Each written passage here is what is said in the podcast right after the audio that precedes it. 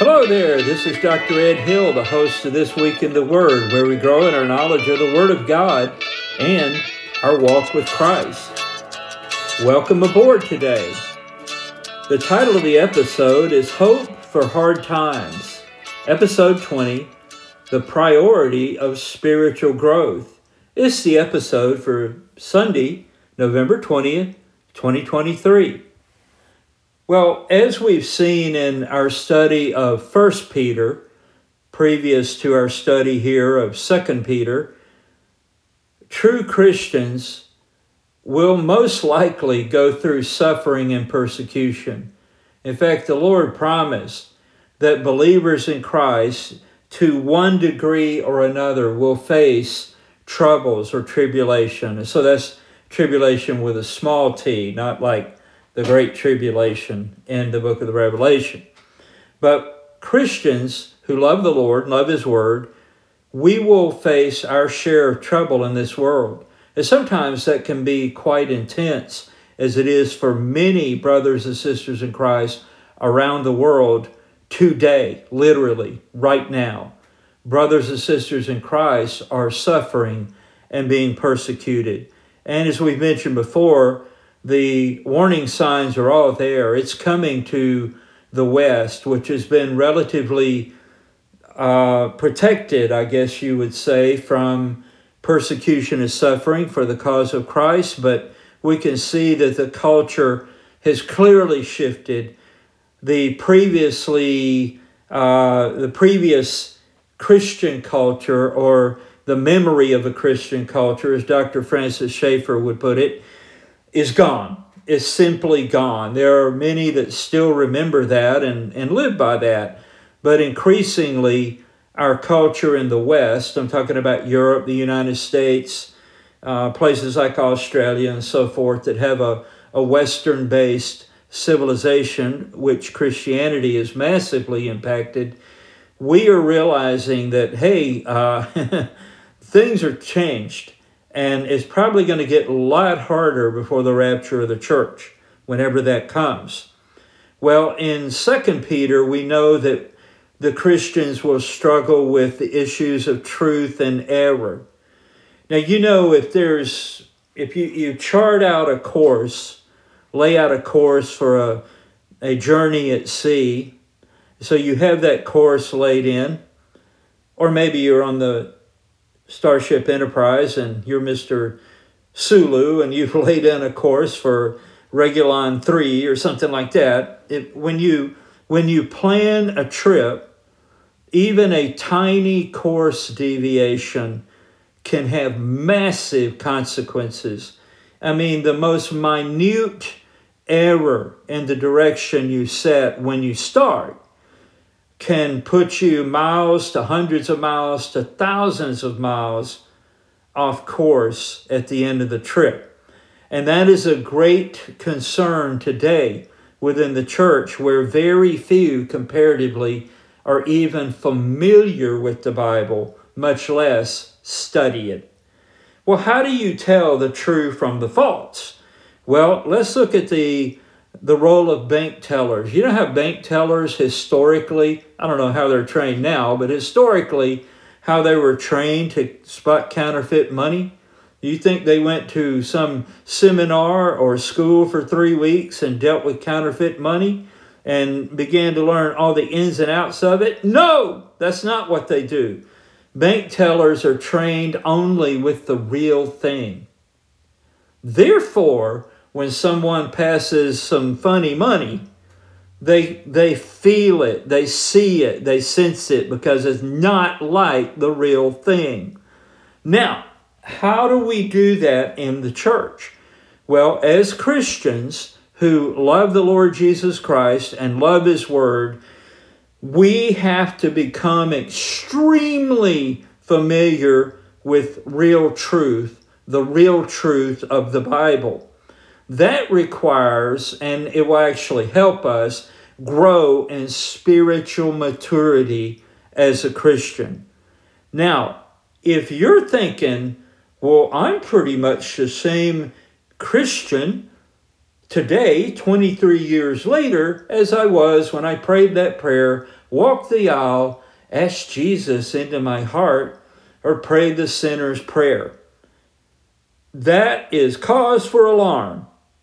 If there's not been life change that you recognize and others recognize, I didn't say you became a saint overnight, but if you can't see, and those who know you the best can't see that there's a new direction in your life, there's a change in your life, if they can't see and you can't see that you've actually been born again, that you've truly been saved, where once you were lost, but now you're saved. And you're not perfect, but the direction and the course of your life is in the direction God would have it go, and you could see that you're growing. If you're taking your pulse right now and saying, I'm not feeling anything, I'm not sure you're saved. You could be, but I'm not going to overwhelm you with assurance. You need to find out if you're actually born again, if you are a real Christian. So for those of you in that boat, that's your main assignment today. And I'm going to give you a phone number at the end of this episode that you can call and someone can help you with that. But for others who are professing Christians, you know the Lord Jesus Christ. And again, although you're not perfect, you can see the changes that have come into your life when the Lord Jesus Christ became your Savior and Lord, and you were born again. And you can see that you are progressing from, maybe day to week, month to month, year to year, decade to decade. You could see a progression in your spiritual growth and your spiritual maturity. But I'm here to tell you, there is and needs to be a priority about spiritual growth. And we're going to look at the priority of spiritual growth in this episode. Now, I've got good news. If you're actually born again, if you're a real Christian, Jesus Christ is your Savior and Lord, you are in the Word of God, and you are growing in your knowledge of Christ and of His Word, I've got great news for you. We are already given all that we need to grow. And we saw that last week in the episode as we began 2 Peter. So if you missed that episode, go back to the one before this, listen to it, and you'll see a little bit about that. So that's the good news. It's not like, oh, I need to grow. However, am I going to do that? Well, it's really not, this is hard to explain. It's really not you that grows yourself. It's that you open yourself, you cooperate with the Lord who grows you. But if you're always too busy to get into the Word of God or seek the Lord in prayer or even ponder spiritual things, it's going to be hard for you to grow. So you've got to make yourself open and available, and He will help you grow. But it's... like we said last week, it's not let go and let God. It's more like take hold with God. That is, cooperate with Him in your growth through all the things that you're already given in Christ that will help you grow. So you know what that means? None of us have a room for an excuse. There are no excuses. Amen. There's not. If you're saying, well, I haven't really grown very much. Now listen, if you became a Christian 3 weeks ago, we're not pounding on you like, why aren't you Billy Graham yet? We're not doing that. So if you're a brand new Christian, you're a brand new Christian. We understand that. But if you're a Christian and you have not grown very much in the last year or two or 5 years or whatever it is, you need to get with it, because once you see the priority of spiritual growth, you'll be on it, because you know that pleases your Lord and Savior, Jesus Christ. Now, there's a great preacher and writer from about a decade and a half ago. I mean, ancient history here we're talking about, folks. Not really, but that's the way youngsters look at it. Anyway, it was a while back, but there was a pastor, I believe, in England named F.B. Meyer. He said this about what we're going to look at today. I'm quoting F.B. Meyer, a great English preacher. There are two ways of entering a port. A ship may come in waterlogged and crazy, just kept afloat by continual working at the pumps, or it may enter with every sail set, her pennon floating at the masthead. The latter is what the apostle desires for himself and those he addresses. He desired that an entrance abundant should be ministered unto them. And we'll see that in what we read today. F.B. Meyer also wrote that the idea of an abundant entrance was really a choral entrance. Think back to high school and chorus and the choral group that you weren't good enough to get in, and that's just ruined your life since then. Well, maybe you were good enough to get in it, I don't know. But you know about choral activities in high school and universities and all of that. You know, a choir, okay, singers. All right, so F.B. Meyer also wrote that the idea of an abundant entrance was really a choral entrance. The idea was of a Roman conquering general coming into his city, welcomed by singers and musicians who would join him in a glorious, happy procession into the city. Now, will you, this is F.B. Meyer writing here, will your entrance into heaven be like that? Will you enter it or save so as by fire or to receive a reward? Will you come unrecognized and unknown or be welcomed by scores and hundreds to whom you have been the means of blessing and who will wait you? That's a great set of questions and illustrations there. All right, let's go to 2 Peter. We're still in chapter 1. We're going to look today quickly at verses 5 through 12. And I want you to keep this in mind. And if you missed the episode before this, you got to go back and listen to it so this makes even more sense. So we're in 2 Peter 5, verses 5 through 12. But because of 2 Peter 1, verses 1 through 4, because of what we heard last week that the Lord has done for us, we must do 2 Peter 1, verses 5 through 12. Does that make sense to you? And we have everything we need to do it. That's great. So 2 Peter chapter 1, let's go to verse 5. And beside this, that is everything that's preceded it, and beside this, giving all diligence, this means you get all over this. I mean, you are on this. You are busy about this. And beside this, giving all diligence, add to your faith virtue. Now, that add to your faith means super add. It means to even more than just your faith. Add to your faith. And what's the faith, by the way? I think that probably is alluding to the fact that the listeners and readers of 2 Peter have come to faith in the Lord Jesus Christ.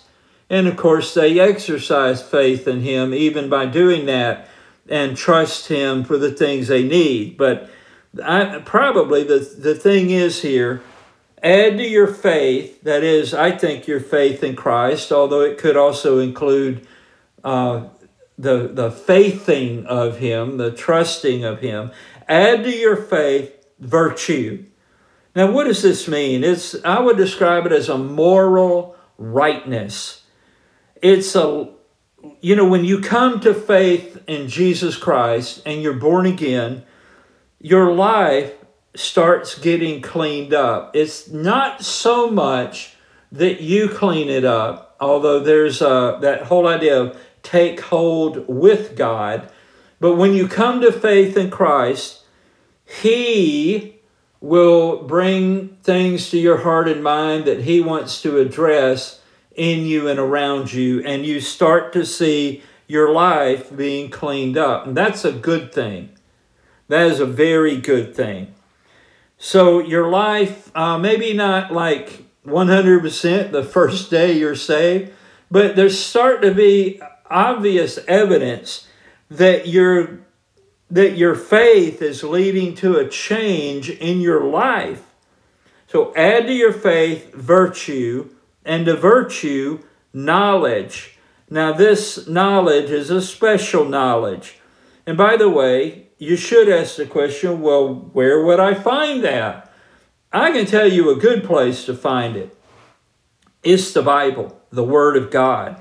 As you begin to read the Bible, and if some of you are not great readers, do what I've started doing, where through Bible Gateway, you can listen to the Bible, audio. It's free. And I listen to the King James Version. That's what I grew up with, and I love it. It's the most majestic translation of the Bible in the English language there's ever been. I mean, it's absolutely majestic. And I don't have any problem listening to that. And I don't want to get into all that. But anyway, that's what I listen to. But you can listen to the Bible on Bible Gateway for free, and just turn everything off, sit somewhere, close your eyes, and listen to it. But listen, add to your faith virtue, and to virtue knowledge. Now the Lord's going to give you knowledge of himself and of the circumstances in your life and of spiritual things.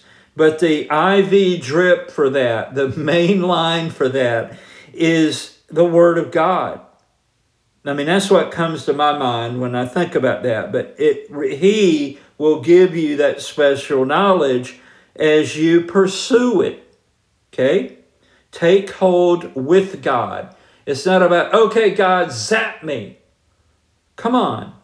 This is the Christian life we're talking about here. Verse 6, and to knowledge, temperance.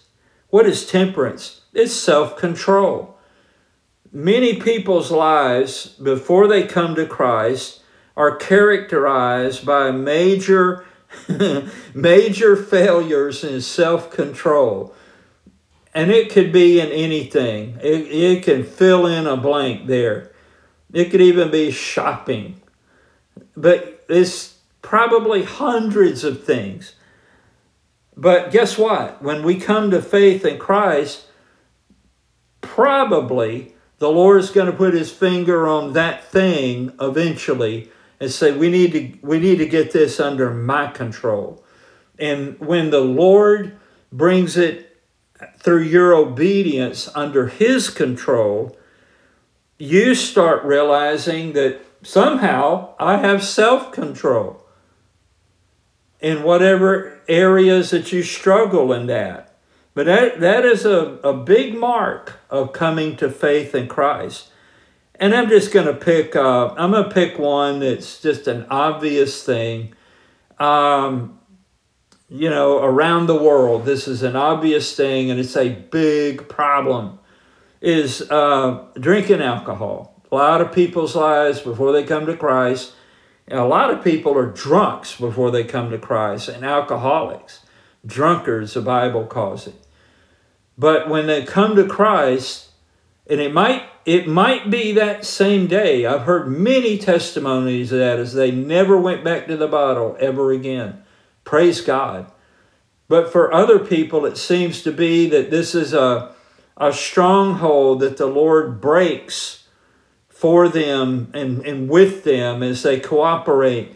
And eventually, and I don't even know the timing of all that. I'm just saying that you may realize that you now have power, self-control in an area you never had it before you met Christ.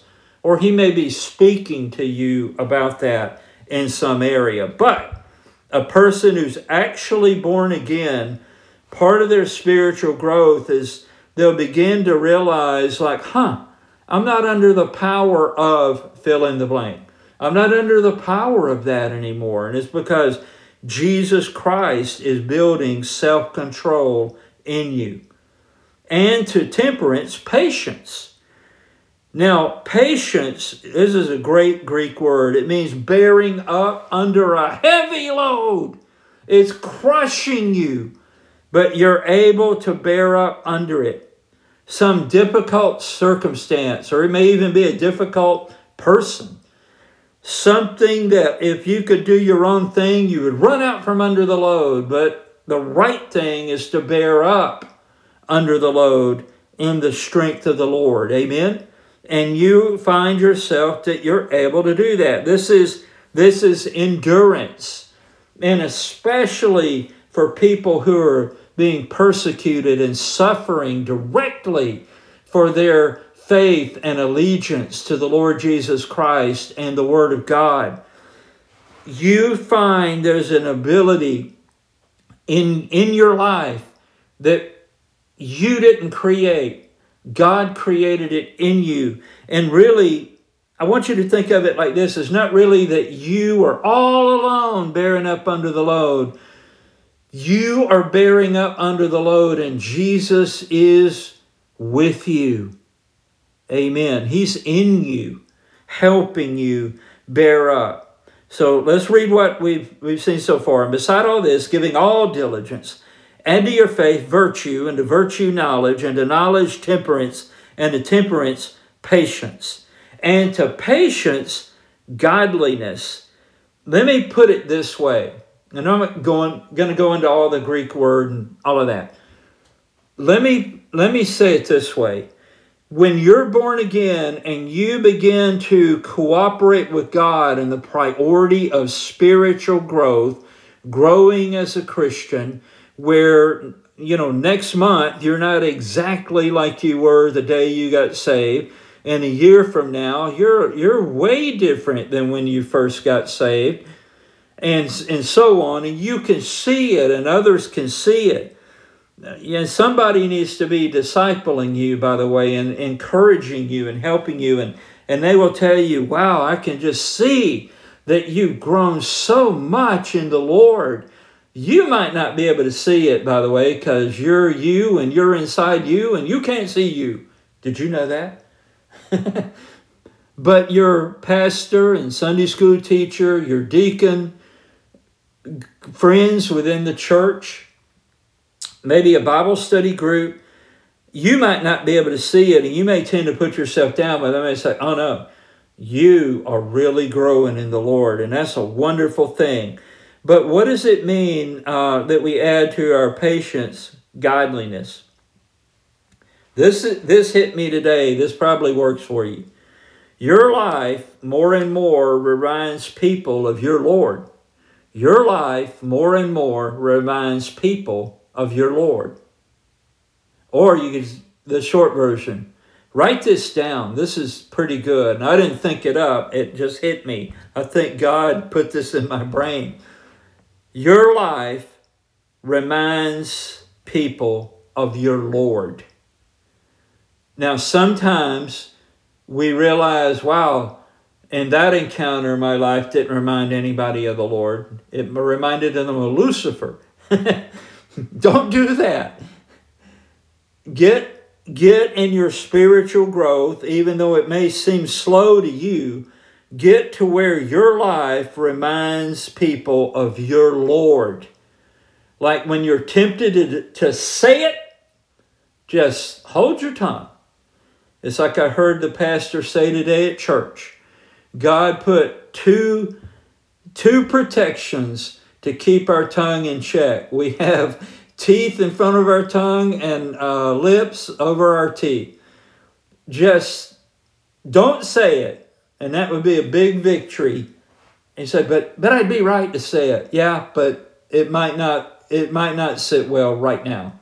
So remind people of your Lord. Be forgiving, and gracious. And that will help remind people. When they see your life, it will remind people of your Lord.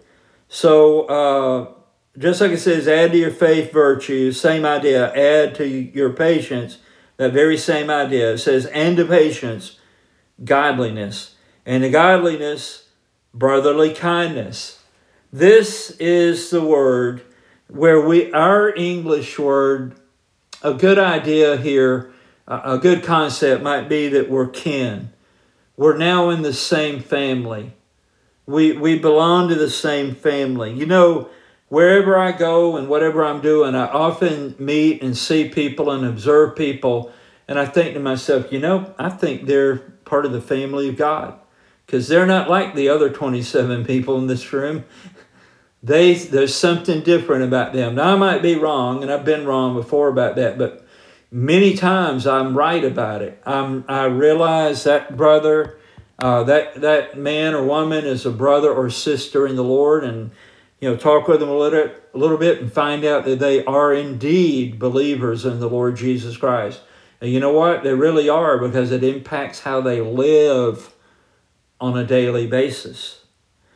And to godliness, brotherly kindness. Say, well, my family wasn't very kind. Well, you know what a kind family is. You've seen them. Even if your family was a bunch of losers. I hope they weren't. But you know what your family should have been, even if they weren't. All right? So do what you know you wish your family was. Wow, that's pretty deep right there. And to brotherly kindness, charity. Now this means, or does it mean, I'm asking, does it mean that I saw, all of a sudden I start giving everything I have to Goodwill? Or I start walking down the street handing out $100 bills. I'm doing charity, right? That's not the concept here. God may tell you to do something like that, and if he does, do it. If he doesn't tell you to do it, don't go out and do that.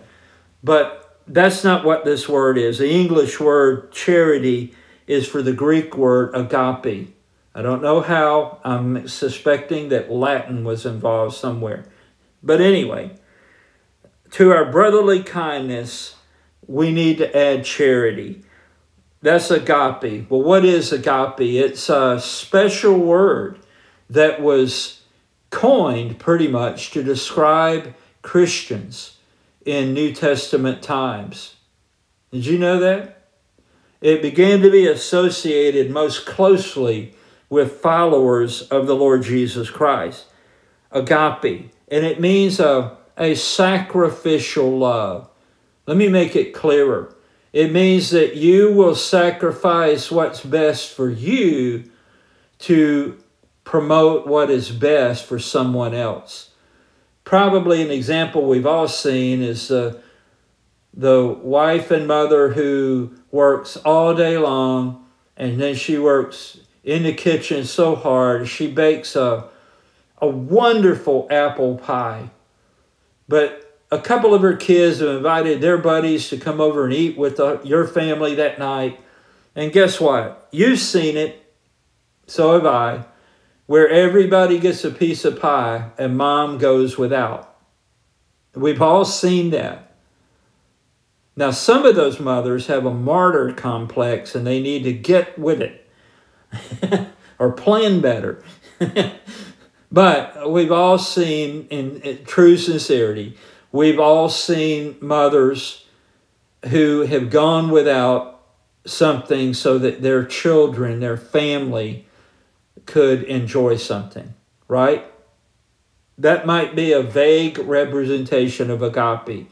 You know what the ultimate idea of that is, or picture of that is? The Lord Jesus Christ going to the cross to die. He actually became sin for us. He knew no sin, but he became sin for us, who know all about sin, that we might become the righteousness of God in Christ. We didn't deserve it. He did it because we needed it. And he died on the cross, taking the wrath of God for our sin. And he rose again victorious over sin, death, hell, and the grave on the third day. But that's the ultimate picture of sacrificial love. He even did that for you and I when we were enemies of His. Think about that. Wow. Now, verse 8. Thinking about the things we've seen, faith, virtue, knowledge, temperance, patience, godliness, kindness, charity. Thinking about those. For if these things be in you and abound, it's just the idea of more and more, it's just overflowing. For if these things be in you and abound, they make you that ye shall neither be barren nor unfruitful in the knowledge of our Lord Jesus Christ.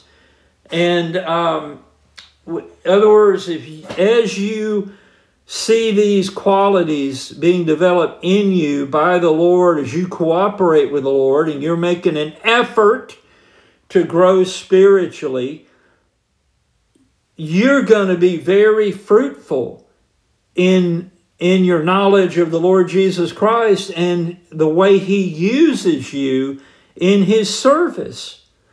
So that's part of the priority, because we want to be used in that way by the Lord. So we head there more quickly the more these qualities are developed in our life. Verse 9. But, now think about verse 8. That's all good. Verse 9, that but means there's something different about to be said. But he that lacketh these things is blind. The Greek word is myopadzo. We get our English word myopia from that, where we just can't see. It's a spiritual blindness. But he that lacketh these things is blind. That is spiritually blind. Have you ever been around professing Christians or in a church full of people in it who proclaim that they're saved and they're born again, and many of them may be, but some of them are not. But he that lacketh these things is blind, and he cannot see afar off, and hath forgotten that he was purged. Cleansed is what that word means, from his old sins. If you've been around Christians before that seemed to be spiritually blind, like, what is up with this guy? What's up with this gal? Why are they such trouble in the church? It's because, I think, it's one of two things. They're either not born again at all, and they're plants by Satan within the church to just wreck churches. Okay? So, well, that couldn't possibly be. Jesus told parables like that about the weed and the tares. A tare is a weed that actually harms the wheat because it uses the water the wheat would need, and the tares grow and choke out the wheat. Or they can, in certain circumstances. But he that lacketh these things is blind. You don't want to be spiritually blind. You don't want to be stumbling around in the church, creating all kind of problems, and in your family and all of that. You need to grow. That's the priority of spiritual growth. But he that lacketh these things is blind and cannot see afar off, and hath forgotten that he was purged from his old sins. Like, come on, man, wake up. Verse 10, wherefore the rather, we want to be verse 8, not verse 9. Wherefore the rather, brethren, give diligence to make your calling and election sure, for if ye do these things, ye shall never fall. So we want to do verse 10, so we're like verse 9. Wherefore the rather, brethren, give diligence. This isn't God. God's not going to give diligence for me. I'm told to get with it. Give diligence. Wherefore the rather, brethren, give diligence to make your calling and election sure. For if ye do these things, ye shall never fall. Some of you right now who are concerned, well, I may not be a Christian. You might not be. I don't know. I can't answer that for you. I don't even know you, maybe. But if you're having a lot of doubt, you need to search this out with the Lord's help. because you need to make your calling and election sure. And, you know, once you're sure of your salvation, and that may take actually being saved today, but once you're sure of that God has called you and you are saved, then you're going to find that you will begin your spiritual growth and you're going to be established. You're not going to fall. Verse 11, for so an entrance. Remember F.B. Meyer talking about how a ship could come into port? Remember that? For so an entrance shall be ministered unto you abundantly into the everlasting kingdom of our Lord and Savior, Jesus Christ. Wherefore, I will not be negligent to put you always in remembrance of these things, though ye know them, and be established in the present truth. So Peter's explaining that he's going to remind them of what they already know so they can really drill down on this and really grow spiritually and be solid for the Lord Jesus Christ. Be real Christians in a very difficult world. And you know, only by being like we've seen are people able to stand against truth and error, against false teachers in the church and truth mockers in the church and outside of it. Now, I told those of you who may not be sure of your salvation, or maybe you're here today and you don't have any particular faith or religion, you're not a Christian, write this phone number down. I'm going to say it 2 times. 888-388-2683. 888-388-2683. Now, that is a phone number in the United States, and if you're outside the United States, you know how to make it an international call. But that's a phone number for a Christian ministry in America. You can call it, and there will be counselors online during normal American business hours, but maybe all the time. I'm not sure about that. But you can call, and someone will talk with you about your need for Christ, that you need to be saved and how to be saved.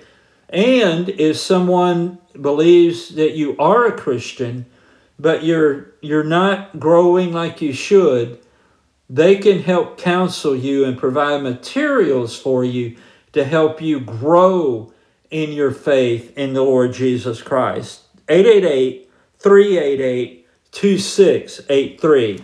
All right, right now I need you to do something for me. Come on. I need you to like this episode. And if you've never done it before, I want you to follow the podcast so you're notified when a new episode is put up. And I want you to do something else. Where you're listening, if you'll look around on the screen, you'll see a way to share this podcast with someone else who needs encouragement. Right now, share it with them, and you'll be a missionary for Jesus Christ. How about that? You'll help establish someone in the faith and help them grow. It's been my joy and pleasure to share this with you today. If I don't die personally and the rapture doesn't come first, I will be back next week with the next episode of Hope for Hard Times. Bye-bye.